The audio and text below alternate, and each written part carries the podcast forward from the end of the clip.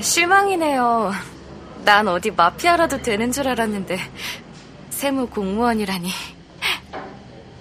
말은 그리 했지만 진은 안심하는 눈치였다. 진의 표정에 규도 안심했다. 워킹 홀리데이로 캐나다에 온 진은 단골 커피숍 바리스타였다. 진이 처음 주문을 받으며 이름을 물어보았다. 규는 규 대신 큐라고 대답했고 진은 종이컵에 케이와이유라고 적었다.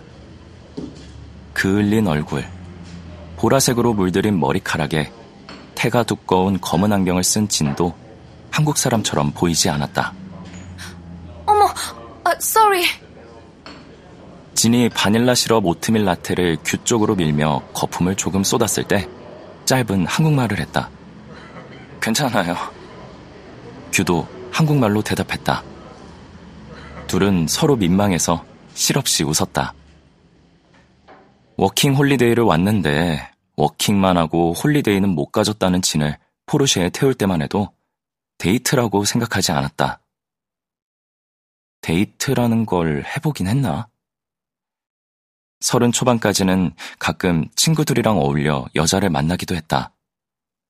오이스터바에서 하나의 삼불짜리 굴을 삼백 불어치나 사준 여자는 얼굴도 기억나지 않았다. 클럽에서 만난 낯선 여자와 하룻밤을 보내기도 하고 때론 지나치게 해석하고 공도 들였지만 어느 것도 연애에 이르진 못했다. 물론 그것도 다 오래전 일이었다. 이제 규에게 연애는 떠올리기만 해도 어색한 무엇이 되었다.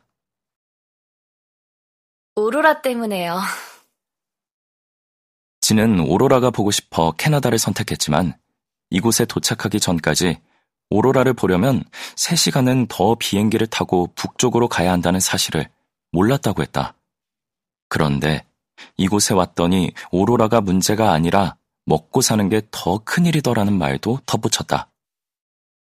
오로라를 꼭 닮은 야경은 어때요? 생각지도 못한 말이 툭 튀어나왔다. 어둡고 꼬불꼬불한 산길을 타고 한참을 올라갔다.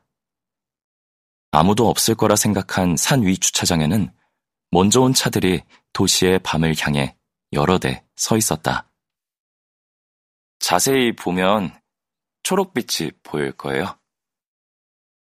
규는 호수에 비친 불빛을 가리키며 그런 말도 했다.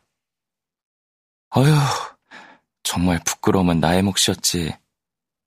진은 아직도 종종 그 말투를 흉내내며 진짜 닭살이 돋은 것처럼 팔을 쓸어냈다. 지, 제발 그만. 그럴 때마다 규는 귀를 막고 고개를 흔들었다. 하지만 규와 진은 그날 산 위에서 밤을 지새웠다.